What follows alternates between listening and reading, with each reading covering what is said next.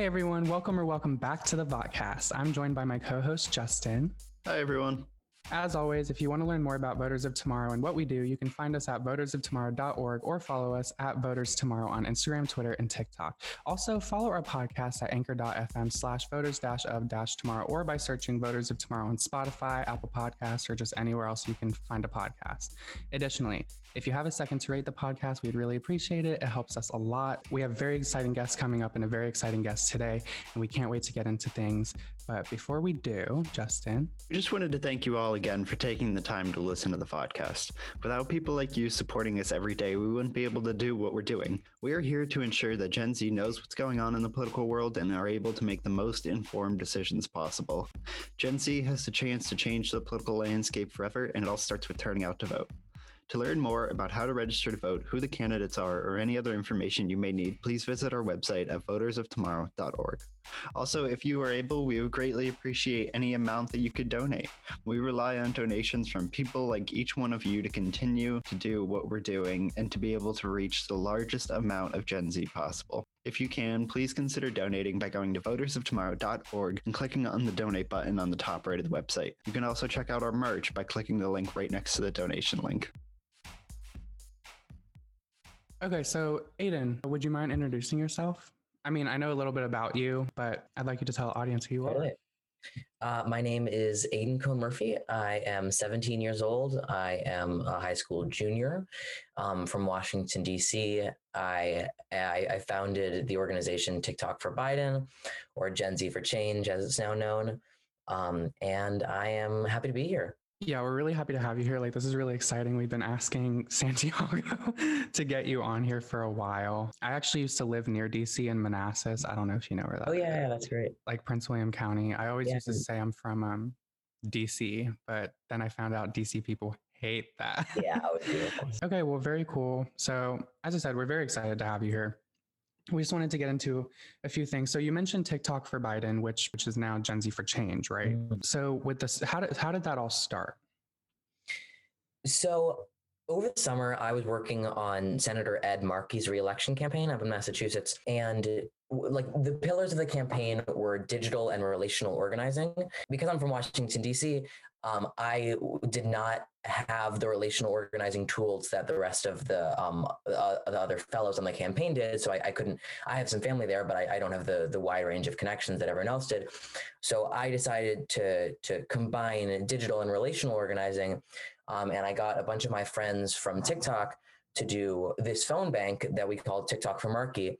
Um, and in, and we invited all our followers. Um, and uh, this was back when I had about like, I think probably 100,000 followers, but I did not have that many TikTok friends. It was just like 10 people.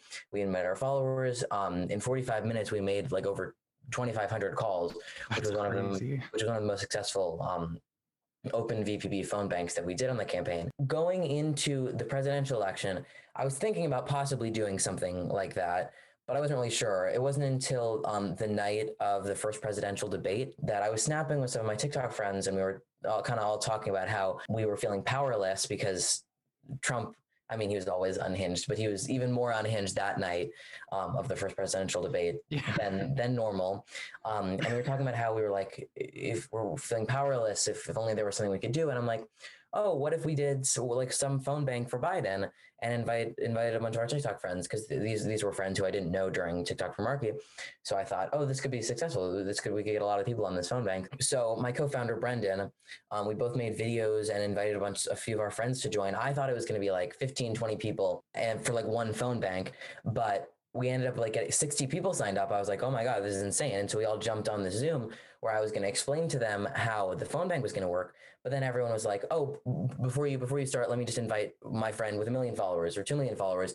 And everyone started inviting their friends. And the the the the the, the, pillar of relational organizing, everyone was inviting um, their connections. And we just started building and building and building and snowballing. And I was like, oh, this definitely can be bigger than a phone bank. And so in the end, we had about um, 500 creators with a combined following of over 250 million people. Wow. Um, and we ended up working with the Biden campaign and later Fair Fight and a bunch of other amazing organizations. Okay, so well, first of all, that's amazing. See, this is like the power of Gen Z. Like, this Mhm. is how it happens. This is why we are so powerful. It's so much easier for us to come together in numbers, which is so Mhm. cool and it makes us super unique.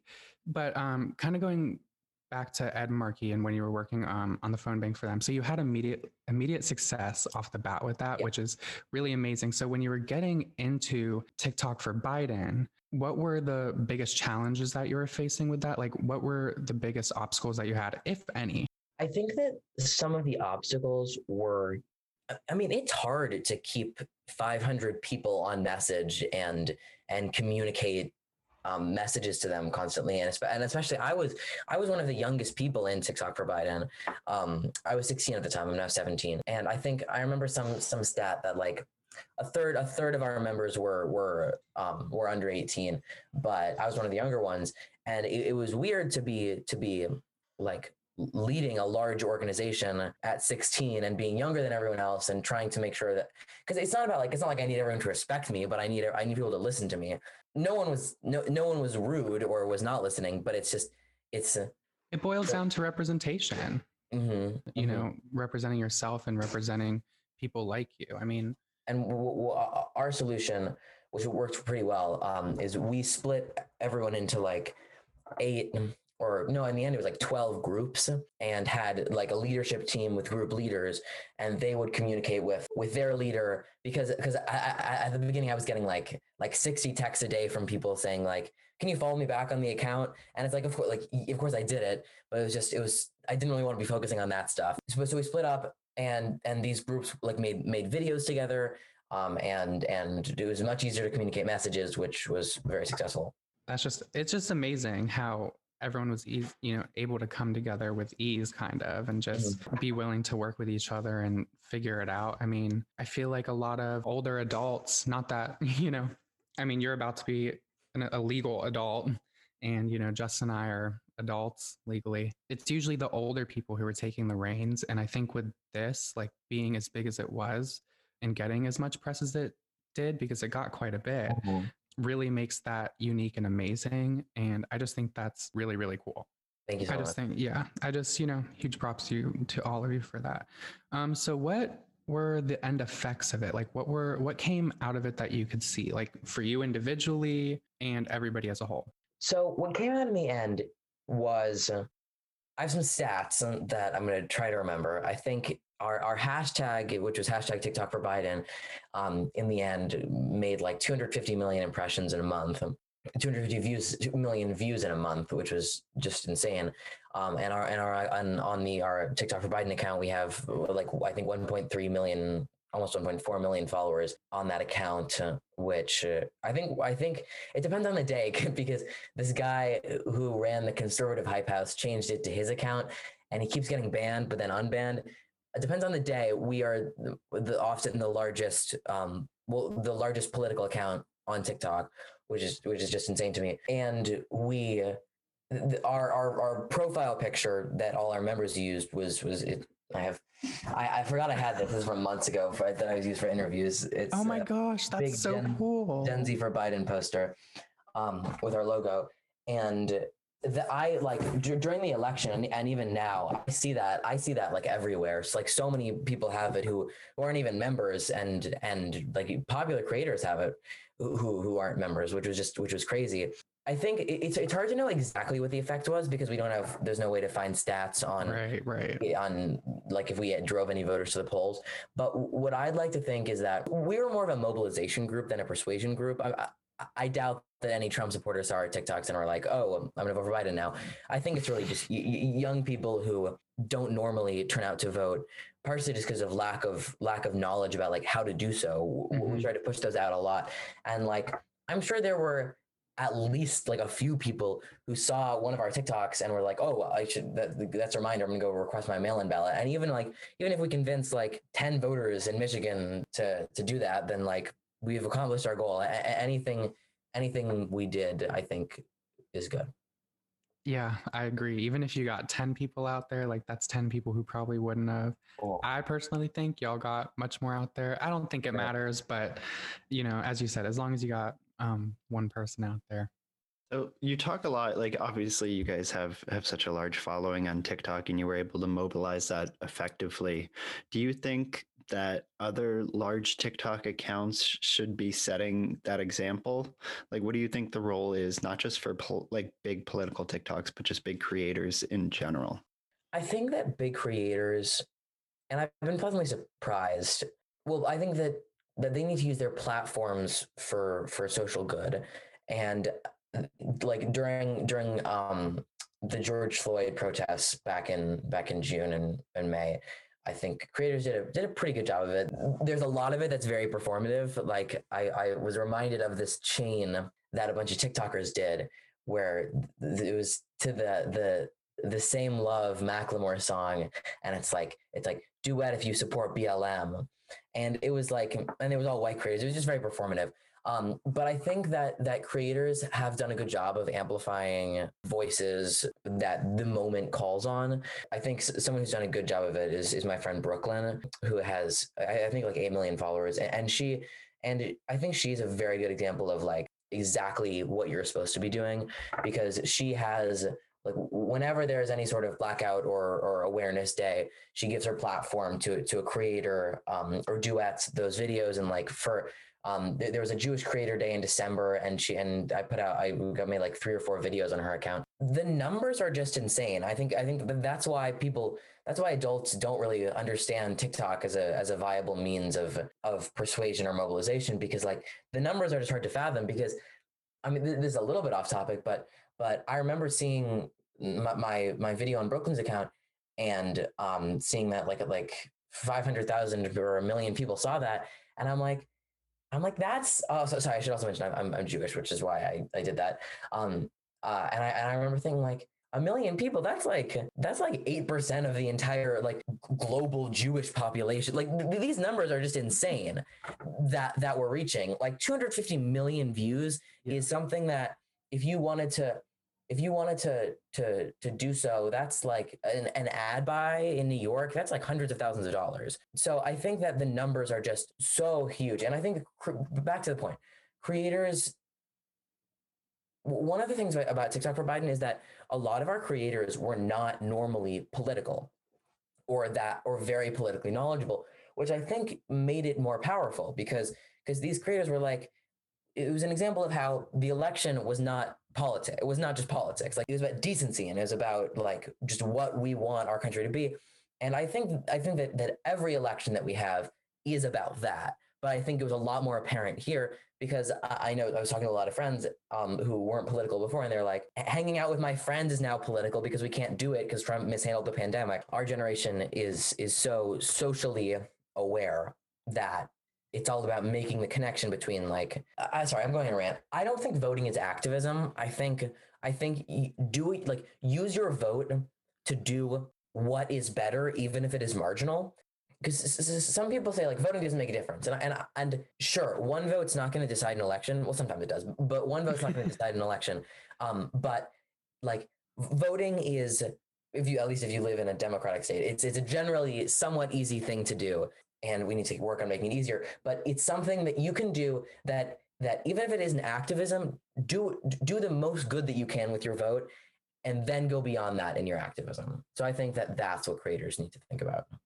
Yeah, I agree. I mean, you know, like getting out to the polls should be a bare minimum. Like that mm. should be, you know, everyone should be doing it. The numbers before this election, how many people just didn't vote on all spectrums and ages, everything is really like alarming and i'm glad more people just in total came out this year but you're right it does matter like people seeing people who look like them um, going out and doing something that they should be doing mm-hmm. so then moving forward do you think that TikTok might be the best way to continue mobilizing our Gen, uh, Gen Z and informing them and just getting them out so that they're doing more than the, the bare minimum of just going to the polls once a year? I think so. I think that that so many people see if you're a popular creator, so many people see your TikToks. I think that the social media is definitely in the future, but I think that that that TikTok is unique because you can communicate so much information. I know you have all the, the infographics on Instagram, which are great, which are totally great, and I think are very helpful. But people just seem to engage more with with videos because they're often easier to understand.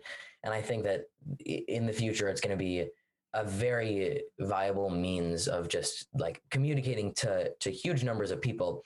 And I think that that digital that the Democratic Party and operatives and strategists are starting to realize that. I don't think we could have made it made the number of impressions we did on any on any other platform maybe facebook but but that's mostly old people but i remember seeing that like some crazy stat where where like no one got paid. Like it was an entirely volunteer thing. Our content made five times the impression that the lincoln project's paid ads did. They paid so much money for them. And i think that that it's a it is a fr- like basically free way of getting so much information out there. And i do think that going forward it's not good to view it as like as a free way because like paying creators to post videos like that's an ad. And i, and I think pe- people need to need, need to view um, the party needs to view that more like this is a viable method um, of, of, of political advertising and digital organizing, but it's not something that people are going to be willing to do willing to do for free, which is something I worry about a little bit in TikTok for Biden because we were working with the Biden campaign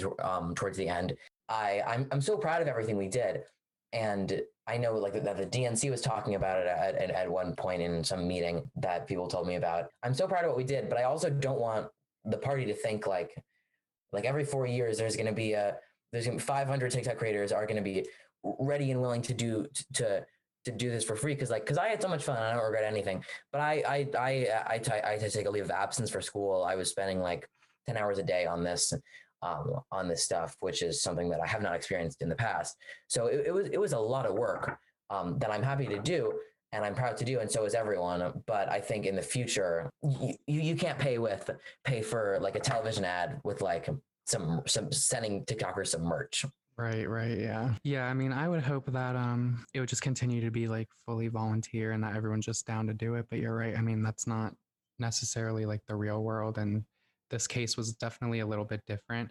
The thing is, though, we got to grow up with social media. I feel like millennials still grew up with social media. Let's just talk about um, the whole like generational war situation between the millennials and Gen Z because well let me hear y'all's y'all's opinion y'all's opinion on this first because I just I have a lot to say about this. I have a lot of thoughts in my mind. I heavily engage in this intergeneration conflict though I don't do it because like millennials are are bad or anything. I think it's just funny how worked up millennials get. Yes, when, how they re- when like a, when a, like a 16 year old says like your side part looks funny and like because uh, I, I just I just mock millennial I mock millennials who I mean there was this girl who like made this whole like this like Gen Z is trying to cancel Eminem like rap that was bizarre that I made fun of relentlessly but it's just like, who cares? Like, I, I only do it because millennials seem to care a lot about it. But I like. I'm gonna be honest. I wear skinny jeans. I need to find an. I, I need to find new pants. I mean, um, but but I don't know. It's just funny. I, I just think it's funny because it's just funny how the worked up they get about it. It's just so one sided. Yeah. and it seems to always be like the trivial things, like you said, the side part and the yeah. skinny jeans. And then like when we when we actually try to debate something of substance, they're just like, eh. Yeah. Well, I think a huge difference between us politically is that they did not mobilize using social media mm-hmm. like we do and have because even when the last guy's administration came in, we still didn't see um, Gen Z or millennials, well, the older Gen Z that could actually vote, or millennials like mobilizing on social media at all. And I feel like this election really, we, you know, Gen Z was really able to do that. I mean, 250 million impressions is completely unfathomable. I cannot imagine a room full of 250 million people. Okay. All right, let's take a quick break. Welcome back to the news segment we're calling Justin Ryan's Weekly Rants. We're going to cover news topics, but in a way that appeals to Gen Z. We're going to be talking about real news and serious news that's been on our minds all week. Now let's get into it. In the Derek Chauvin trial, the jury has reached a verdict. After 10 hour deliberation over two days, the jury found Chauvin guilty on all counts, including second degree murder, third degree murder, and second degree manslaughter. I just want to talk about accountability versus justice real quick. There's a lot of things I really want to talk about with this, but we have to be super quick. This man is not being held accountable. Was there justice served? I don't know. I cannot speak on that. I am white, but is he being held accountable? I can absolutely say that this man is not being held accountable. He does face up to 40 years in prison. It's alleged that his sentence will be 12 and a half years, but we will see the sentencing in the next few weeks. The CDC is recommending new masking and vaccination guidelines. They're now saying that fully vaccinated Americans can go with masks outdoors except in crowded settings. This includes um, small outdoor gatherings with other vaccinated family members or friends. Recently, Tucker Carlson compared forcing kids to wear masks to child abuse and encouraged his watchers and listeners to call Child Protective Services if they see kids wearing masks seems like a very useful uh, way for child protective services and the police to spend their time. Um, but as we all know, Tucker Carlson has a very large audience base and has influence over uh, conservative media spheres. Um, the Biden administration has reached over 200 million vaccines in less than 100 days, blowing way past his original goal of 100 million vaccines in his first 100 days. So, as of right now, there's about 40% or 132 million Americans that are at least half vaccinated, and 28.5% of the US population, including 80% of those 65 and older, are fully vaccinated. So we encourage you when it's your turn, get your vaccine, make sure you get your second shot, and let's bring an end to this. All right, so we're going to take a look at Biden's first 100 days in office. By the numbers, he has 11 bills signed into law, 42 executive orders, have reversed 62 of the previous guy's executive orders, has an approval rating of 53%, an unemployment rating of 6%, with 1.2 million jobs added since Inauguration Day. Overall, COVID cases are down 73%, and so far, President Biden has nominated 11 judges to serve on the bench. This week, former Secretary of State and climate envoy for President Biden has been accused of tipping off Iran about over 200 covert Israeli military actions in Syria. They are uh, mounting calls for Kerry to resign as climate envoy, although he has denied these claims and called them unequivocally false. There is a leaked audio of Iran's foreign minister, Shoed, and Iranian diplomat Zarif claiming that Kerry told him that Israel had attacked Iranian proxies in Syria while serving as Obama's Secretary of State.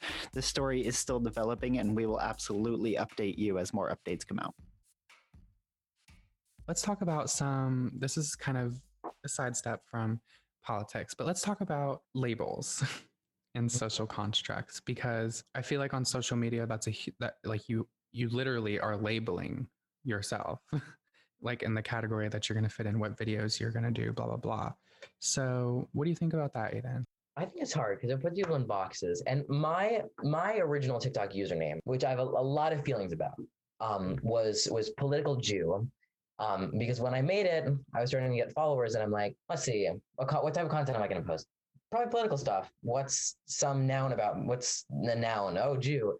And I mean, I grew up in in DC, uh, um, which is in, in a pretty Jewish area. Um, so I have not, I had not experienced that much anti-Semitism before and I definitely knew it existed, but not to the degree that it that it does at all. Start, I, I started getting comments as a like free Palestine on a video where I was just talking about like how I dressed up as Ellen DeGeneres for my eighth grade, um, for my eighth grade pride assembly, and still told everyone I was straight. Like like Oh, j- just some silly video Right. and and the comments would say free Palestine because, because people would see my username and they're like, Aidan's he's this kid's Jewish, which means he must support Israel and hate Palestine. And that was annoying. And I, I think it's lightly anti-Semitic. But then it started escalating and some some slurs and death threats. And then it, it kind of culminated in um in me uh, my address getting doxxed by by some neo Nazis on Instagram Wow. and telling people to come and kill me, which keeps happening. It, it's less scary now, but it, but it, it's not fun at all. Um, and it's a it was a very very scary experience, and l- luckily nothing ever came of it physically. But it's it's somewhat traumatic, and it's it's just not fun. I'm no, I mean that's trying to deal with the emotional effects of it. Um, but I think that that this doesn't really answer your question, but I think that that with TikTok, you have like three things that you can put to describe who you are, and basically like make your pitch to have someone follow you, and like you're like your username, your your your name on TikTok on your profile, and your your bio, and like those are the three ways that you try to grab someone's attention. With social media and and like limited attention span try to try to get them to like you. You're put in the this is the role the situation of like how can i how can i simplify my entire identity and who i am down to down to like 20 characters no, like Right. 10 characters in your username right. and like and like 40 characters in your bio and i think that's uh, there's no solution to it but i think it's a problem It's hard because you're right. I mean, right now there's not a solution to it, but to evolve as people, we have to figure out a way to kind of cut that back. I mean, Justin, like, well, what do you think, Justin? Yeah, I mean, obviously, with the introduction of TikTok, it seems that our collective attention spans are getting shorter and shorter. And I totally agree with you. It is a problem that you have to kind of draw people in that quickly. And I don't, I can't think of any solution now. And I, I hope we could find one in the future. But, you know, I'm sorry you had to go through what you went through and kind of put yourself in those boxes. And that's just kind of how people saw you, regardless of the content that you were making. Yeah, that's just like, I mean, for it, first of all, all that stuff is extremely uncalled for. Like those are the only words that I could use. I mean, it, it's it's challenging because like it really made me confront my identity because Mhm. I I had people because because it was also it was also a homophobic attack and I had people tell me like I mean everyone's very careful about how they said it because because it's not an easy thing to say it's like well it's it's confronting that if I were not so open with my identity online this would not have happened but it is not my fault that neo Nazis did it but my existence as a gay Jew played a large role in why they did it. And so it's like if I remove if I change my username, which I ended up doing just because like it got it got to the point where it's like safety really just comes first. Uh, but I had this dilemma where it's like, do I change my username? Is that walking away from my Jewish identity, or is it stupid? Is it silly of me to feel like I need to endure anti-Semitism to make a point to myself, kind of? right. Um, so it's it's really challenging. It, I had to confront that. You know, I can't even imagine the thoughts that were going through your head to even figure that out. I mean, yeah, I. And Plus, you're walking away from kind of a a brand in a sense. Yeah, And like that's super tough too, especially when you're still growing on TikTok. Well, I love your your new username, and I love the Thank you. content that you're putting out. You know, thank you. I, let, I love the stuff that you're doing. Listeners don't know it's Aidan, please stop talking, which is the phrase the phrase I've heard the most in my life. Yeah. and it'll also be in um, the description for the podcast, so y'all can find all his um, ads and stuff there. But yeah, that's just crazy. I'm glad that we got to touch on that a little bit though, because I was just curious about you know that whole situation. Obviously, you did talk about it on TikTok, but I think it was like just a few videos, and then Yeah. you know it stopped. And I think it's great. I mean, I haven't seen your comments. I hope that it's kind of cut down and stopped. Um, I wish it would just stop completely. Can you censor words on TikTok? Is that a thing that you I can I can censor words, and so I've censored like my address and yeah. and some things. Um, but but this gets into a question of like of of of what TikTok censors because because if you comment Jew on my post or Jewish, it gets censored because TikTok is it, it, it's not TikTok's fault. It's just sad that like because I'm guessing like half the comments where people comment something Jewish, it is anti-Semitic. Mhm. But it's just it's it's like it's hard to exist as a Jewish person on TikTok and be open about it because like if if I say the word Jewish in a video, my video will like will get taken down for like at least an hour or for for good. I just think it's just such a pain in the ass that you even have to do that. And then on top of that, all these different word letter combinations people come up with, Yeah, like spell. What the fuck is that? it's really challenging. I just yeah, I mean that's a lot. Anyways, I also wanted to talk about um your music. I did find that one song, um Sherry, please follow me back or just Sherry Yeah, follow very me back. pleased about that. First of all, beautiful song. Thank you. Um extremely inspiring, Thank you. very touching. What was going through your head? What was that situation? So I now have two songs. One of them is, as we talked about earlier, mocking millennials. Um, it's called it's called Gryffindor, and I just stole uh, the millennial who made fun of who who was like Gen Z is trying to cancel Eminem. I stole her rap and I made it into my own song. Um, I also I also before I before anyone any of the listeners go to listen, it is not it is not music in the in the in the traditional sense. It is I've been doing chorus for 10 years and I still don't know what a note is. I think that's how I would describe my music. Sherry, follow, please follow me back is a song directed at Addison Rae's mother, Sherry Nicole, who uh, doesn't follow, who follows all of my friends but doesn't follow me, and I'm her biggest fan. But she has never noticed me, even though tons of people have have uh, tons of people have sent my song to her. So now we kind of now I have have have grown to dislike her because she hates me. Um, so that's my song, Sherry Nicole. No, it's called Sherry. Please follow me back. Now out on all streaming platforms. Love that. We'll also put that in the description so people can go check that out. I am asking y'all after all this, please go listen to that song. It is a bop. That is just such a funny story, though. And Sherry, honestly, if you're listening, I'm gonna have to ask you to do one thing and reach back out to Aidan, please, because if you It'll happen don't, one day. I think it'll happen one day. Just just Right. follow him back, Sherry. Like, come Yeah, on. it's not that hard, Sherry. two seconds. All right, so we've talked a lot about like where we are in social media, how it's helped us mobilize, but like where do you see it going from here? Because obviously we're not, well, I shouldn't say obviously, but hopefully we're not going to have an election quite like the 2020 election ever again. So like, where do you see the next steps, and how do you see Gen Z con- continuing to mobilize?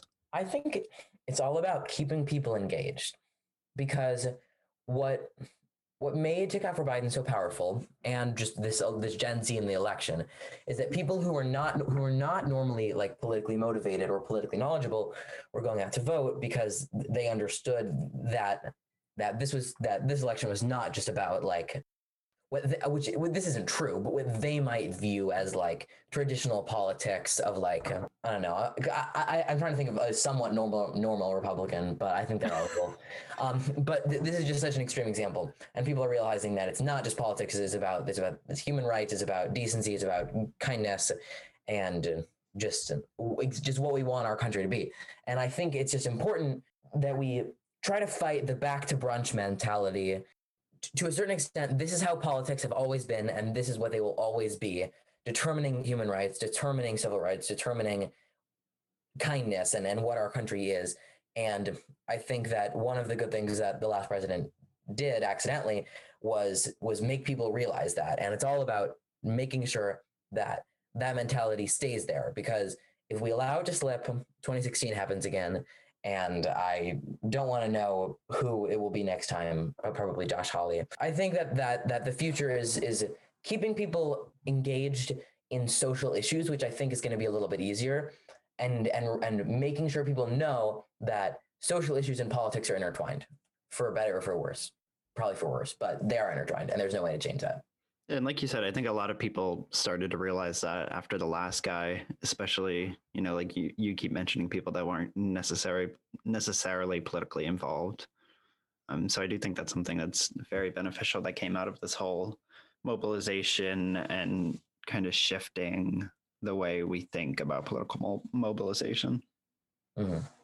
Just really excited to see how the younger part of Gen Z adapts to all this and how young people start getting involved in politics. Like, Mhm. this is kind of a scary thought, but like, are we going to start seeing kindergartners like speaking up about the presidential debate? Because the thing is, like, we want. There's a line, you know. Yeah. So there's a line. There's a very fine line, and you don't want to go over it because you don't want to. You want to educate um, children and students kind of the same thing. On politics and how it all works like as you said like how you know giving them the confidence to go to the polls and know how to vote and kind of know what to expect. There's just basically a very fine line where we want to educate the the younger part of gen z on how everything works but we also want to in, educate the older part of gen z on what's actually going on who's doing what um, and where and and why. The line comes in where you don't want to be telling a kindergartner about um, like tragedies that have happened that Yeah. have sparked You- you- certain movements. You don't want to stuff like traumatize kids into a point where they're not, where they where don't want to engage because they're scared. Right. Yeah. It's been tough to find that line for us, like in some circumstances for sure. But yeah. And then, so just to kind of finish this up, um, I'm just curious, just what are, in your opinion, what are the biggest differences between the last guy and the new guy? I What, or I guess what matters to you the most? what matters to me the most i think that i certainly wish i, I think they're very I, I think it's it's hard to deny that they are very very different. I wish they were more different absolutely. I'm the warren bernie guy myself. People like to, to chastise the democratic party for not being far left enough and i think it's fair um, but i think on social issues biden's been biden's been pretty great and i think on lgbtq issues he's been pretty good Mhm. and I, I love his climate appointments. I I love Deb Haaland um, and and the whole team, um, and I because I, I think that Are, are we going to solve climate change in time? Who knows? Probably, to be honest, probably not. Probably not. But, but it's a step in the right direction, and I'm not an accelerationist, so I it's I think it's maybe it'll it'll shift social awareness. Who knows? Um, I also think that. I mean, I would like to. I would like to say the border, but not stuff's not great right now. Lack of. Um, but what I think is also meaningful, and and this is something that that Gen Z for Change we put out a video condemning the Syria strike, um, uh, like a while ago, and that and that video did really well, um, and a lot of people resonated with it. I think that that Biden's foreign policy so far, putting it in the sense of like American presidents, because because I think all presidents I hesitate to say war criminals because I think that it's kind of meaningless. They're all a little crooked. They're all. I think all presidents are a little crooked, and American foreign policy is fundamentally, I guess, Mhm. bad is just the right word for it. Um, but I think that that Biden, like almost 100 days in, one one strike, which like is not good enough, but compared to compared to any past president, is is is leaps ahead in in and better. So um, I think that's good. I mean, g- good in a rel in a in a relative, right?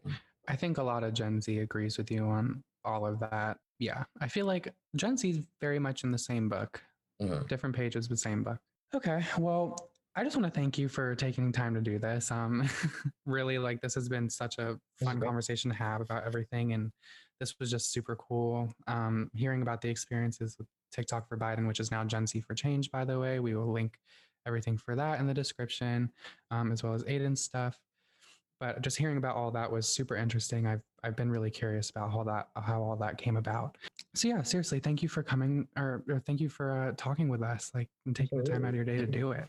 Thank you so much, Aidan. We really appreciate it. Thank you. All right, well, that's the end of our show. Thank you all so much for joining us. If you have any feedback or would like to learn more about Voters of Tomorrow, you can find us at votersoftomorrow.org and follow us at Voters Tomorrow on Instagram, Twitter, and TikTok, as well as follow our podcast on anchor.fm slash voters of tomorrow or by searching Apple on Apple Podcasts and Spotify. And just search uh, Voters of Tomorrow and we'll come up. This has been another episode of the podcast, the political news podcast for Gen Z by Gen Z. I'm Ryan Buck, And I'm Justin Filbert. and, And we will see you, next week.